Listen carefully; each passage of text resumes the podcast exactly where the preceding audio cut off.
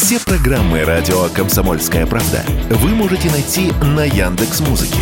Ищите раздел вашей любимой передачи и подписывайтесь, чтобы не пропустить новый выпуск. Радио КП на Яндекс Музыке. Это удобно, просто и всегда интересно. После того, как таксист отработал 12 часов подряд, мобильное приложение, через которое он принимает заказы, заставит его закончить смену и новых заказов не даст. Такова суть постановления, проект которого подготовил Минтранс. Задача сделать такси безопаснее и не допустить, чтобы водители возили пассажиров засыпая. Как это может повлиять на заработок рядового таксиста, мы спросили председателя общественного движения «Форум такси» Олега Амосова.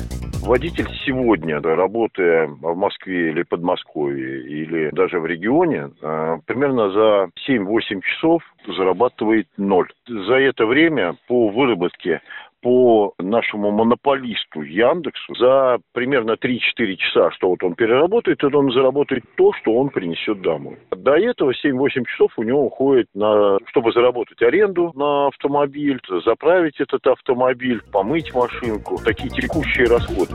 Тем временем эксперты напоминают, что многие таксисты подключены к нескольким агрегаторам, и, вероятно, отработав сколько-то часов на заказах из одного приложения, можно будет тут же перейти на другие и таким образом растянуть свой рабочий рабочий день на подольше. Тем временем в работе таксистов в этом году будут и другие перемены, напомнил радио КП Олег Амосов из форума такси. И 12-часовое ограничение лишь одно из нововведений. Понимаете, у нас по осени вступает в силу новый закон о такси, а, в котором прописано, что данные о водителе, о времени нахождения водителя на линии должны поступать в единую информационную базу. В Москве это ЦОДД, контролем, где является МАДИ, в регионах такой системы нет а вступает в силу-то федеральный закон. То есть, по большому счету, Минтранс готовит, чтобы э, хоть какая-то из норм нового закона начала работать э, вступлением этого закона в силу. Я вижу это так.